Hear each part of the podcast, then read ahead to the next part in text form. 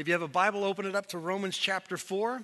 If you do not have a Bible, we're going to put the, the text up on the screen. And just a reminder if you're one of those folks who have yet to have a Bible, uh, in our bookstore in the back of campus, if you make your way over to the Commons, uh, we have Bibles that we'll give you. Um, maybe Bibles, plural, is a little bit strong. We'll give you a Bible, okay? Um, so you're not hoarding them. Um, but we want you to have one. We want, want you to have one on your own so you can kind of mark it up and know it and get to know where, where God says what in it. So uh, that's our gift to you. Thanks for being here.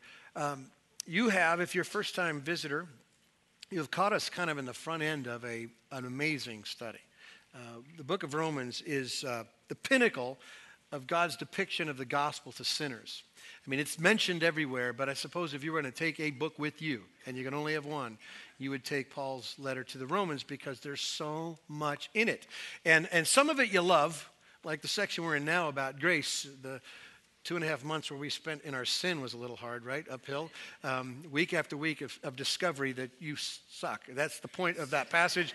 Um, and we're learning that, and, some of us learn that on a weekly basis uh, to how deep that goes. Like we're really far worse than we thought. And so Paul has been making an argument, one, for the gospel, the good news that Jesus saves, and he did it by pulling away all of our excuses, all of our man made uh, offerings to God by saying we are far worse than we ever feared. Sin has tainted us and twisted us to such a degree we can't offer anything to God. In fact, we're not even interested in God. We don't perceive God. We don't want to obey God uh, the way He requires. And so, so we have a need.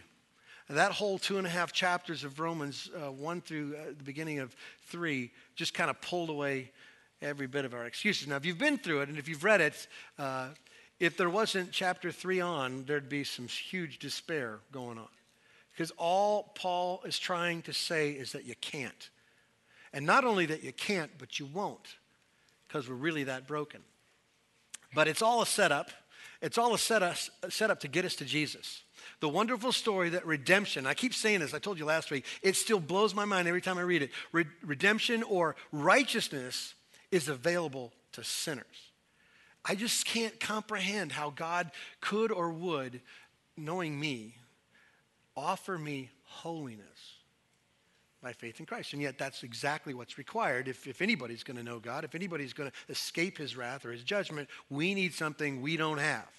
In fact, we perpetrate our own problems on a daily basis. And so, something about God's righteousness applied has to super exceed all these other things. It has to superabound in our lives. And that's kind of where we're at in this passage of Scripture. Chapter 3 introduced to us the solution to our problem of sin of, that we found in the first two chapters this righteousness by faith through Christ, right? That He is, he is uh, the Redeemer to us. Paul is now going to spend some time uh, unplugging all of the oppositions to that wonderful story. Because after all, what's at stake here is salvation. Okay? We either throw the Bible away if there is something else that's provided for man's righteousness. So if we can work for it, if we find the excuse in the cosmos, somebody, someone in history who is able to perform to such a degree that God would be happy with their performance, then the gospel falls apart. We got nothing left. And so we should go do something else with our Sundays and worship somebody else but I'm going to suggest to you that what Paul is doing here is, is presenting to us either one, an argument people have presented to him, or he's imposing that this argument will be presented. And he starts with Abraham.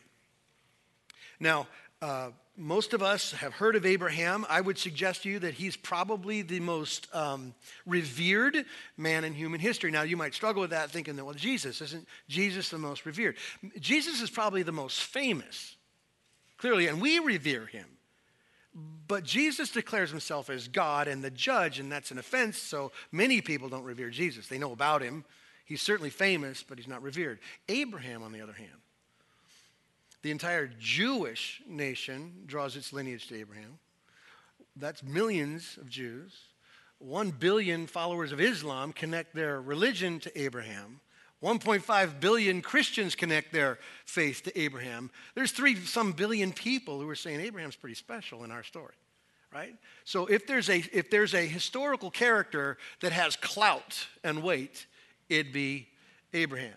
Okay, and so Paul brings that up either um, as a response to someone saying, Wait a minute, Paul, you're talking about grace alone apart from any works. What about Abe? Maybe someone did that. Or he's probably assuming that's where they're going to go. Because there's an understanding, at least in the Jewish culture, that Abraham uh, didn't have the problem that Paul described in the first two chapters. In fact, let me just give you a little snapshot of what was said about him.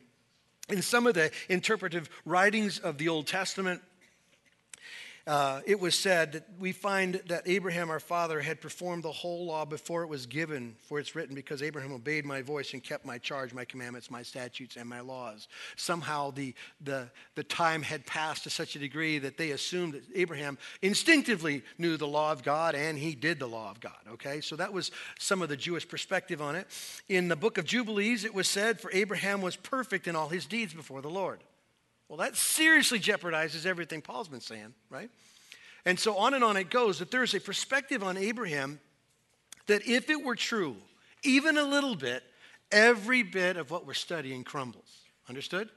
Even if there was only one man who could somehow please God, obey the commandment, instinctively know the law, and do it, well, then there is no gospel, there is no Jesus. The sin problem isn't that great, and you need to find your own solution. You see? That's why Paul brings it up. And so here in chapter 4 is, is sort of like an Old Testament illustration of the point that Paul has been making that we can't deal with our problem. It's greater than our ability to deal with, and the gospel superabounds in that. So I want us to dig into it. Chapter 4, we're going to deal with three verses. We're going to move around a little bit. We're going to go to the Old Testament and Genesis and back into Galatians. So I want you to hang in there. Um, if you, again, if you don't have a Bible, we'll put it up on the screen for you. But let's look at the first four verses of chapter 4 and see what Paul says in response to the potential argument that Abraham was different than everyone else. Here's what he says What then shall we say was gained by Abraham, our forefather, according to the flesh? Now, stop for a second. If you want to make a note in your Bible, anytime you see flesh in the New Testament, it's referring to activity apart from God's influence. So it's really important to understand what Paul, the question that Paul just asked, or the, the what he has just kind of informed us with, is that somehow, uh, if Abraham has the ability, apart from the influence of God, to do righteous deeds, good works, then he's the exception to the rule. So just understand what flesh means there. He says in verse 2 For if Abraham was justified by works, he has something to boast about, but not before God. For what does the scripture say? Abraham believed God, and it was counted to him as righteousness. So he presents this question Could Abraham do anything in his flesh? To such a degree that God would be pleased with it. He answers it by saying no, and he gives us the answer to how Abraham was justified. It's in verse 3. It's an Old Testament quote um, from Genesis chapter 15. It is the quote that Abraham got a counted righteousness. Now, here's the point that you got to understand. As far as the doctrine of salvation goes, this repeat of Genesis 15 is probably, as some say, the most significant one verse in all the Bible because it's the first introduction of righteousness and it's the first introduction of faith and justification we have in the scriptures. Now, we know that Adam had a relationship with God. We know those things, but here it's been articulated that there was a counted righteousness. It appears in Genesis 15, it appears here in Romans uh, chapter 4, the beginning, and in verse 9. It appears in Galatians chapter 3, it appears in James chapter 2. Over and over again, Paul uses this one phrase that God mentions in Genesis chapter 15 to settle the argument when it comes to works and performance and righteousness and how it's, how it's found for, for us as sinners. So, um, if Paul is going to bring up Abraham as exhibit A for proof that we need something we don't have, a righteousness not of our own, then we need to spend some time on Abraham. What did he know? So I'm going to break it down to three particular thoughts we're going to journey through. I'm going to, we're going to talk about Abraham's righteousness. How did that happen? We're going to talk about Abraham's faith. Was there something special about what he believed? And we're going to talk about his belief. What, what did he know? Okay? So those are the pieces. So when we get all done, we're going to really understand Paul's illustration of Abraham. And then we're going to be able to see clearly was Abraham the exception to the rule? Or was Abraham just like us? Just like every human being who's ever lived on the planet? Did he have the same need? Did God provide the same solution? Okay, so that's, that's where we're going. Uh, let, us look at Abraham's righteousness, first of all. And, and I want to deal with it in the form of a question. And the question is how was Abraham saved?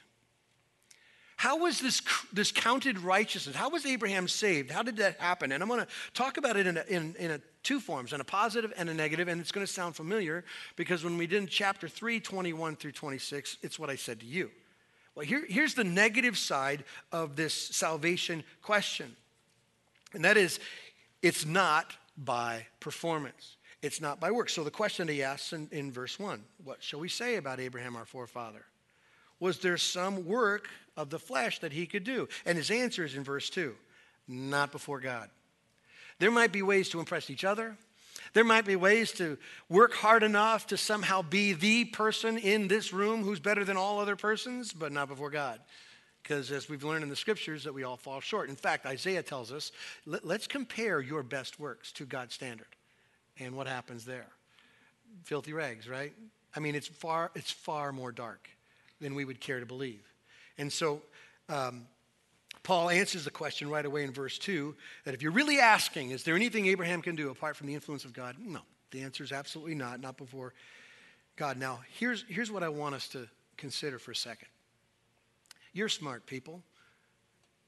I, I watched you agree to that statement. and yet,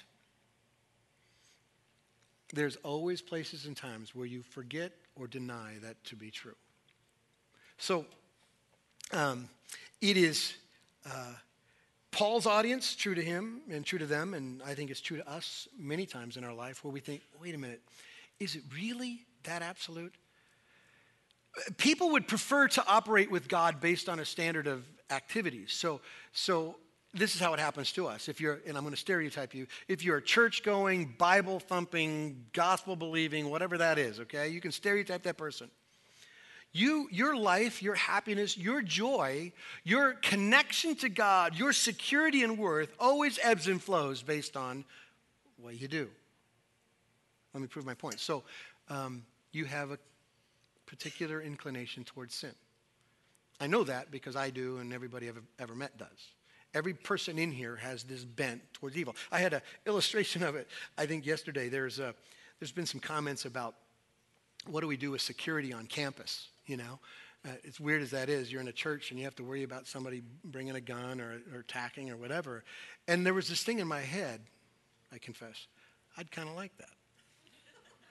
I, I'm not trying to be gory, but I, I, I could throw down. I mean, that's in me. I'm a fighter. So so if someone charged the platform, I even fantasize, oh, I could do this and knock him out with that. And like I'm twisted, twisted. It'd be good to break somebody's bones on the platform as an illustration to the church. Everyone has their inclinations. Mine might be anger. I might be too intense for my own good. My, and it leads to all other, just apply intensity to every other category of life. Yours might be what? Insecurity, fear, control, stubborn? Like, what, what, is, what are you known for? And here's what I know about our hearts. I can tell you about the freedom that Christ provides apart from work. There's nothing you can do. And you can sit in a service and amen it and sing it in a song. And suddenly, when you're getting down the road of peace and you have victory over that particular bent of evil for a day, for a week, or whatever you've kind of applied yourself to, you suddenly feel so much better, don't you? Like you kind of rise up and bow out and kind of go, wow, I'm really getting this. This is really good. And I'm going to suggest to you that that attitude is counter gospel. Now, I'm glad you're doing well. I'm glad you don't fail as much as you used to fail or you had a good week. I'm glad you had a good day. But you're no more holy on that good day. No more righteous on that good day than you were on your worst day when you were running from Jesus if you're covered in the blood of Christ. Do you understand? And that little twisted thought is in every person. And so there's some perspectives, like if you're a Hebrew looking at Father Abraham, like they said, well, God, I know he might have issues, but he did stuff nobody else could do. Or maybe, maybe they're willing to concede the whole idea of works, but maybe they thought there was a kernel, just some small, little, bitty kernel of faith. And God was looking for something he could accept, and he saw that in the, down in the recesses of Abraham's heart, and he says, Nah, I can use that. Right? In fact, I've heard preachers preach things like that, which is counter to the gospel. So um, there is a reason why that's, that twisted perspective is in us, is because we are conditioned performance junkies. We live in a culture that says always, What did you do for me lately? And we are, we are measured by others and standards and jobs and things based on what we've done. What deal did you close? What grades did you get? What money do you earn? What do you, what do you know? What job did you complete? And so the pressure is always on to produce because when we produce, others like us more and they pay us more and they talk about us more. And so, because of that environment, we are conditioned to dance. Do you understand? Even spiritually, it's a twisted perspective. And so, we, uh, we know, and I'm going to tell you this, I hope it breaks your heart in an appropriate way. There isn't anything you can bring God. Even if it's good stuff, and here's why because God is not confused by the external, He looks at the heart and he measures motives in ways that I hate. You know, I've heard, uh, believe it or not, pastors are sick people.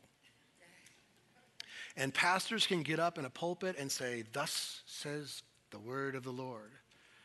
And in the back of their head, going, I hope they like me. I hope they like me. Isn't that jacked up? That's twisted, right? And, and the, the reality of the gospel message is that God will not tolerate, will not accept a counterfeit offering. And so you can have it wired on the outside as far as I can tell. But God looks at your heart and He knows that inside your heart are things like greed and lust and, and control and anger and insecurity and power plays and shady deals. He knows that's in you, whether people know it or not. He does. He doesn't grade on a curve. And so you can't fool God. You can't impress God. Isn't that what Paul said when he's kind of emphasizing this point of apart from works in, in Ephesians chapter 2? For by grace you've been saved through faith, and that not of yourself, not by works, so that no man can boast. God's not going to share his glory with another. And so he does sift us well. Now, that's the negative side. Can't bring works, right? How was Abraham made righteous? Not by works. Look at the positive side. It is by faith. Uh, that's verse 3 of chapter 4. Abraham believed God, and it was counted to him as righteousness. Now, I want you to turn to Genesis chapter 15 because uh, I just think it's responsible. Some of you might not know the story of Abraham or the story of when God kind of did this in his life, so I think it's worth our time to, to explore it a little bit. But before I read it, as you kind of turn to it. Again, Genesis chapter 15. Let's get caught up to speed a little bit on the context here. Uh, we discover, we meet Abraham in Genesis chapter 12. The very first words out of God's mouth was, Abraham, I want you to go to a place I've got for you, okay? Uh, and he's make, he makes this promise of, of uh, two particular things. I'm going to make you a great number of people, you're going to have great descendants, and you're going to have a place to be. Okay, land and descendants is the promise God made in, in chapter 12. Now, you see lots of things about Abraham, what he's doing before we get to chapter 15. But by the time we get to chapter 15, um, God has repeated that promise to give him descendants and a place three times. Um, and, and just a side note, in chapter 14, a wonderful little story, and I think it, it proves a little bit more of, of, Paul's point. Chapter 14 is a story, random story, about Lot being captured by four kings from the east and Abraham gathering 300 of his, of his servants to go after him. And he defeats four national armies with 300 men at night. He captures all the plunder and comes back. And so I, I just thought when I was reading that, isn't that amazing? Like, if there was a human way to merit favor, that's it. Fair? Success, right? Did he not have success? Did he not beat four kings? Yes, he did. Did he not um, do a good thing, do good deeds? He rescued Lot and his family. Did he not have more? He came back with all the plunder. If there's human ways to measure whether I'm gaining, Abraham could have looked at that. But right on the cusp of that wonderful, what I would call pinnacle moment for a 75 year old dude to fight four nations and win, Right after that, you'd think he'd be all jacked up and high. He hits the skids. Right at the beginning of chapter 15, God says to him, Hey, I'm going to do you a favor. And Abraham goes, No, you won't. what can you give me? I have no descendants. And that's kind of how we experience Abraham in 15 after one of his biggest moments. And I think it's interesting, at least to stop to say, it's like us too. There isn't any version of success or wins or whatever apart from Jesus that will ever comfort the human heart, ever. So it's important to see that that's how Abraham um, finds himself. And so let's, let's read these verses and let's see what we have to say. We're going to read just the first six verses. After these things, the word of the Lord came to Abraham in a vision Fear not, Abram. I am your shield, your reward shall be very great. But Abram said, O Lord God, what will you give me? For I continue childless, and the heir of my house is Eliezer of Damascus.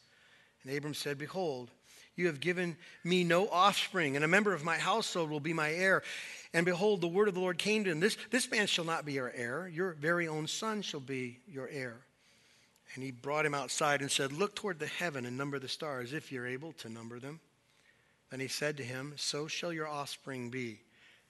And he, that's Abraham, believed the Lord, and it was counted to him as righteousness. The key word to understanding what happened for Abraham is the word counted. Your text might say credited. It is a, in the Greek, it's a bookkeeping term. It's simply talking about ledgers. You know, I, I don't keep the books at my house, my wife does, but I did at one time take the time to copiously write down every time I got a check and every time I wrote a check, right? So I'd keep record of where I stand, okay?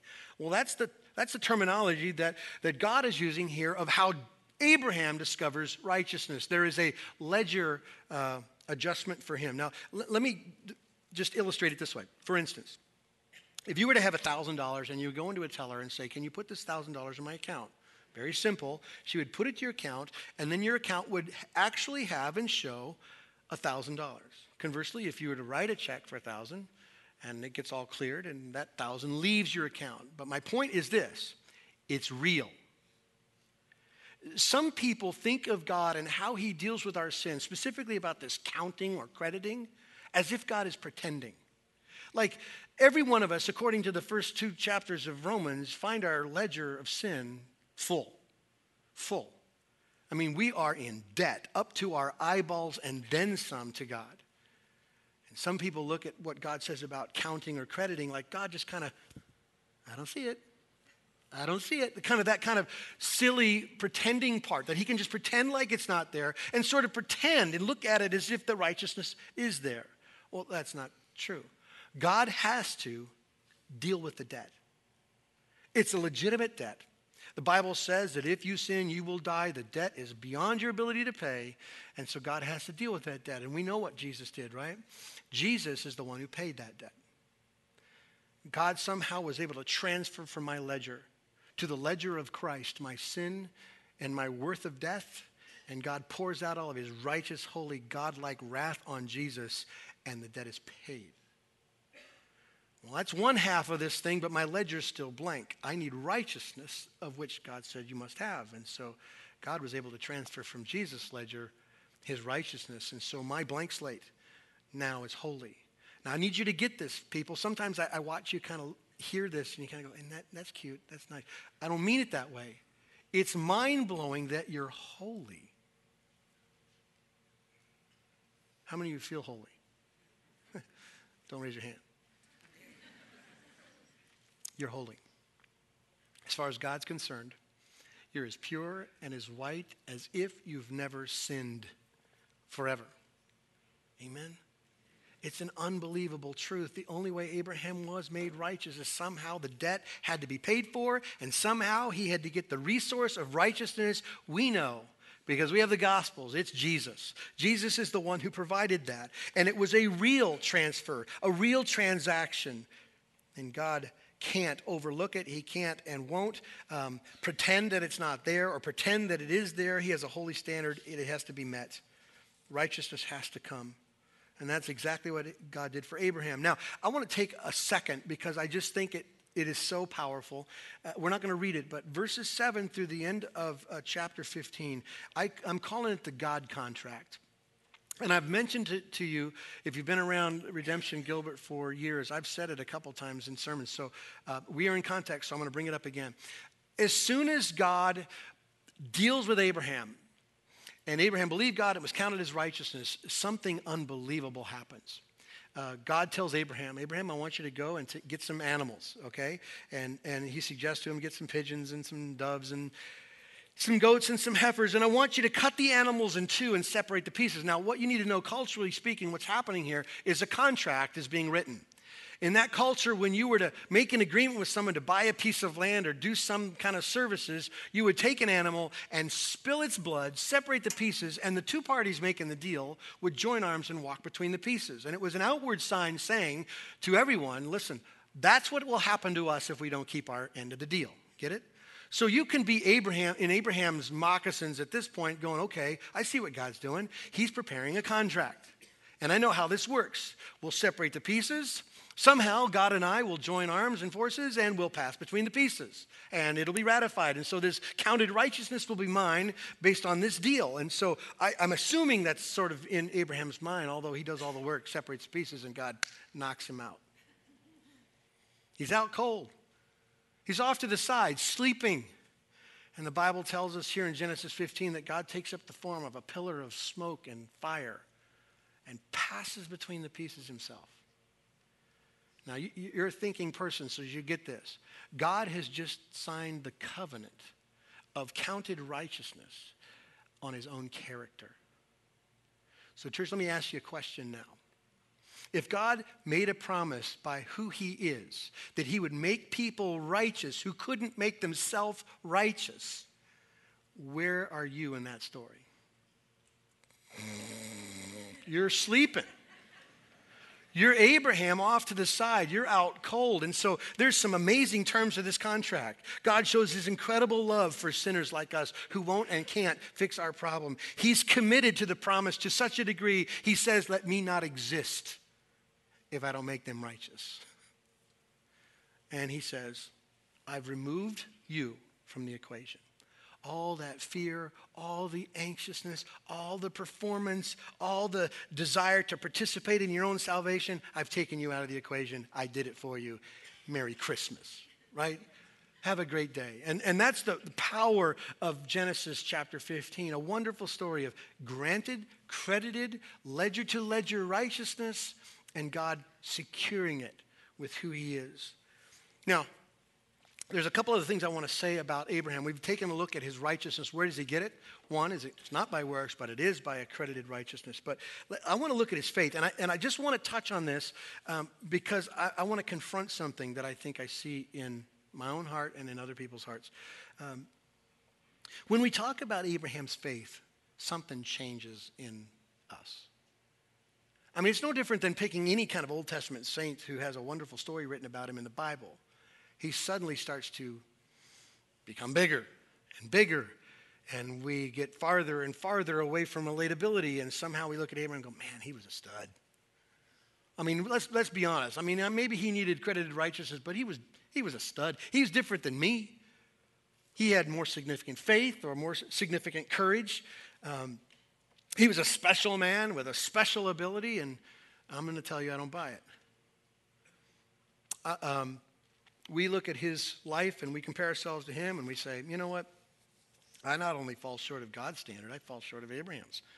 I'm a loser. And I'm going to tell you that's not true. And there's a reason for that is because there's a sneaky little thing that happens even to us after we just get done affirming grace alone is to think, but, but. There are some people that are pretty sharp. Abraham in Genesis chapter 12, just as an illustration, God introduces himself to Abram and says, Listen, Abram, I want you to leave your family, your kindred, your land, and I want you to go to Canaan. What does Abraham do? He heads towards Canaan, but he takes Lot and his family with him. Half hearted obedience. God said, Leave your kindred. Abraham somehow had an issue with going alone, so he takes, he takes Lot with him. Abraham gets to that promised place, and there's a famine in the land. And Abraham says, I got to fix this. In spite of what God has done and promised, I got to fix this. So he heads off to Egypt, right? I'm going to suggest to you that's half hearted obedience. When he gets to Egypt, he looks at his wife and she's smoking hot, and he says, You know, if we get there, they're going to take her and kill me to get her. So let's, you and I, Sarah, let's lie. Let's tell them that you're my sister, and then I'll live. And so that's what he does. Pharaoh takes Sarah. I'm going to suggest to you that's not the will of God. And he lied. When, uh, when God's promise of an heir coming from his, his own body takes too long, Sarah invents and concocts a plan. Hey, you know what? Take my maidservant. You go sleep with her. You have a kid with her, and we'll get this thing done. Apart from God's plan. I'm going to suggest to you that's half hearted obedience. When uh, Abram hears from God that God now at 90, or you know, Sarah at 90 whatever years old is going to have a child, this, this promise is going to happen, Abraham laughs out loud in God's face. I'm going to suggest to you, half hearted. Well, you get to chapter 20 of Genesis, Abraham does it again. He's afraid of Abimelech, and so he tells Abimelech, my, She's my sister. I'm going to show you one word that tells you Abraham's problem. Look at 15, verse 1. Chapter 15 of Genesis, verse 1. You can tell me what it is. After these things, the word of the Lord came to Abram in a vision. What's the next word? Fear not. I know what Abraham's problem is. He's chicken, just like I am. He's chicken about everything. God's talking to him, promising things, doing all sorts of stuff, and yet he's afraid. He's afraid God's not going to deliver. He's afraid that he's going to be overtaken. He's afraid somebody's going to kill him. He's afraid. And here's, here's why I bring this up, okay, church? Listen very carefully. God saves losers. He saves people who are afraid he saves people who are perpetually struggling, who can't seem to get it right. He saves people who are addicted and doubting and sinners and insecure. He sa- that's, in fact, that's the only people he saves. Broken people. And if you're looking at Abraham, whatever, or any other illustration and saying, yeah, but it's not me, you're dead wrong. You should revel in the fact that what God loves is the people who can't. Who can't. Not just once, but can never perform to such a degree that God is happy. God gives righteousness from Christ to us in our inability. And look at Abraham. He's a great example of how God introduces righteousness by faith alone. But he's a great illustration of understanding it's not a perfect faith that he saves. Do you understand? You ever wrestle with doubt? You don't have to answer. I already know. You ever wrestle with doubt? You ever get mad at God? You ever you ever go directly, not just kind of sort of, oops, mistake, bump to the left. You ever go directly away from the will of God? Go to a place of sin, camp there, put up a tent, and hang a mailbox. You ever do that? Every Christian does that. And my point is this is that if you look at Abraham and somehow now declassify him as normal and you as abnormal, you're always going to wrestle if this wonderful imputed righteousness of Christ is yours by faith. It is. And God sees all the imperfections. He sees all the doubts. He sees all the struggle. He knows we're knuckleheads. He saves us anyway. Amen. Let's move on. We have a few minutes left. Let's deal with what Abraham believed. I want you to turn your Bibles to Galatians chapter 3. I think you're going to be surprised at what Abraham believed. Um, and this will be good because it's the same thing we believe. There's no inconsistencies with God. People are saved, always have been the same way. And so someone asked me a question this week How are people in the Old Testament saved? You're about to see how it's possible. They didn't know of Jesus. The cross hadn't happened yet. So, how does this stuff happen? Um, Galatians chapter 3, Paul, let me just give you context. The Apostle Paul, this whole letter is written to a controversy in the church. It's about the same subject matter of righteousness apart from works. And some false teachers have infiltrated the church and said things like, yeah, Jesus is cool and everything, but you need to be circumcised.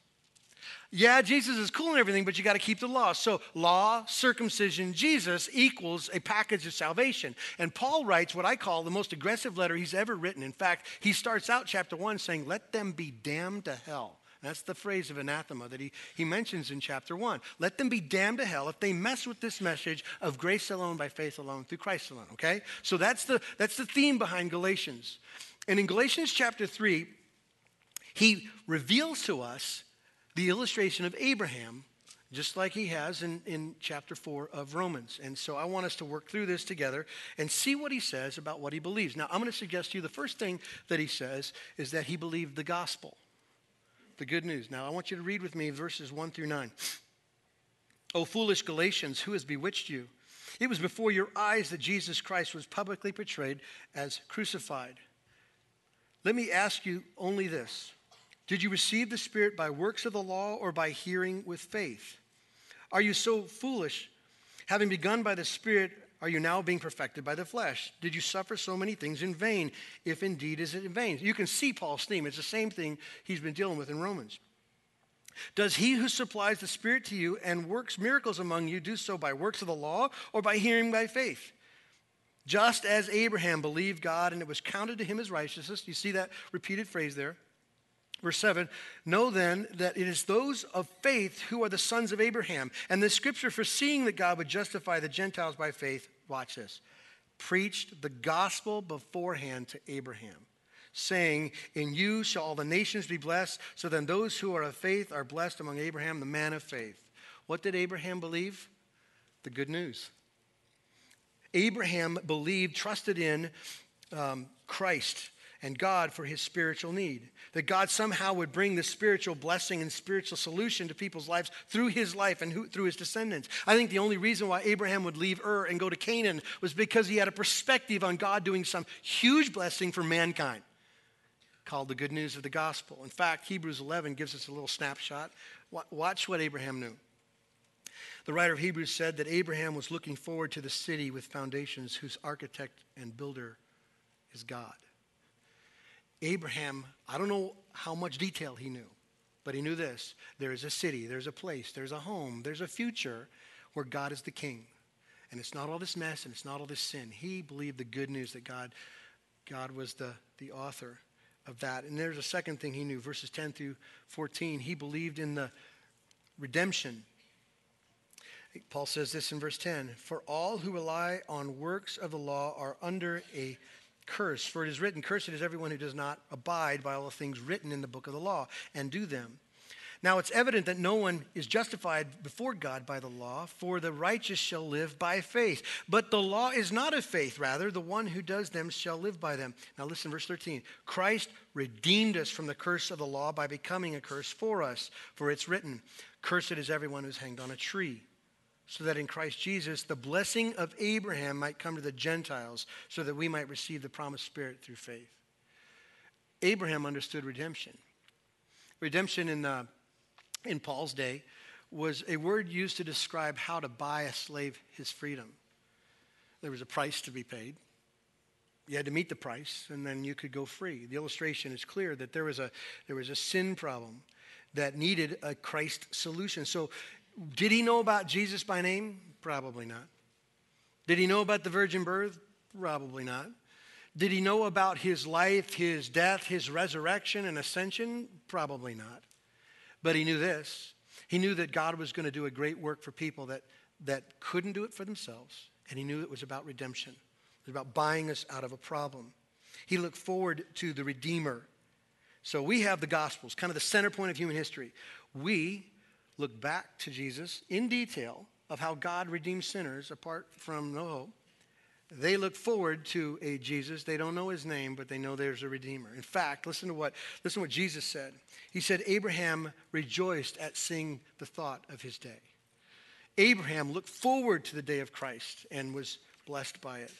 So he believed the gospel, he believed in redemption. Here's the last thing, and it's verses 15 and 16. He believed in Jesus.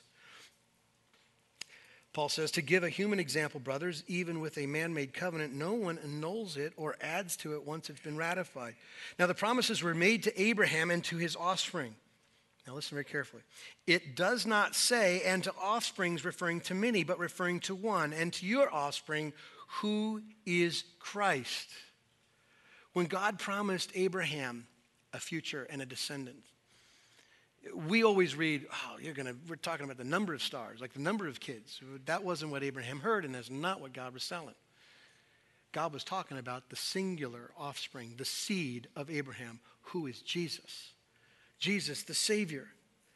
He was the promised one, the one descended of Abraham that could deal with Abraham's problem. It's a mind blower, right? So if you're if you're a audience of Paul sitting there looking for the exception, the loophole in grace alone, apart from works, and you throw Abraham up, Abraham goes, Great, huge softball. Boom. Easy. Abraham's a great depiction of faith alone in Christ alone. And so here's what we've got, church, and I'm going to finish with this.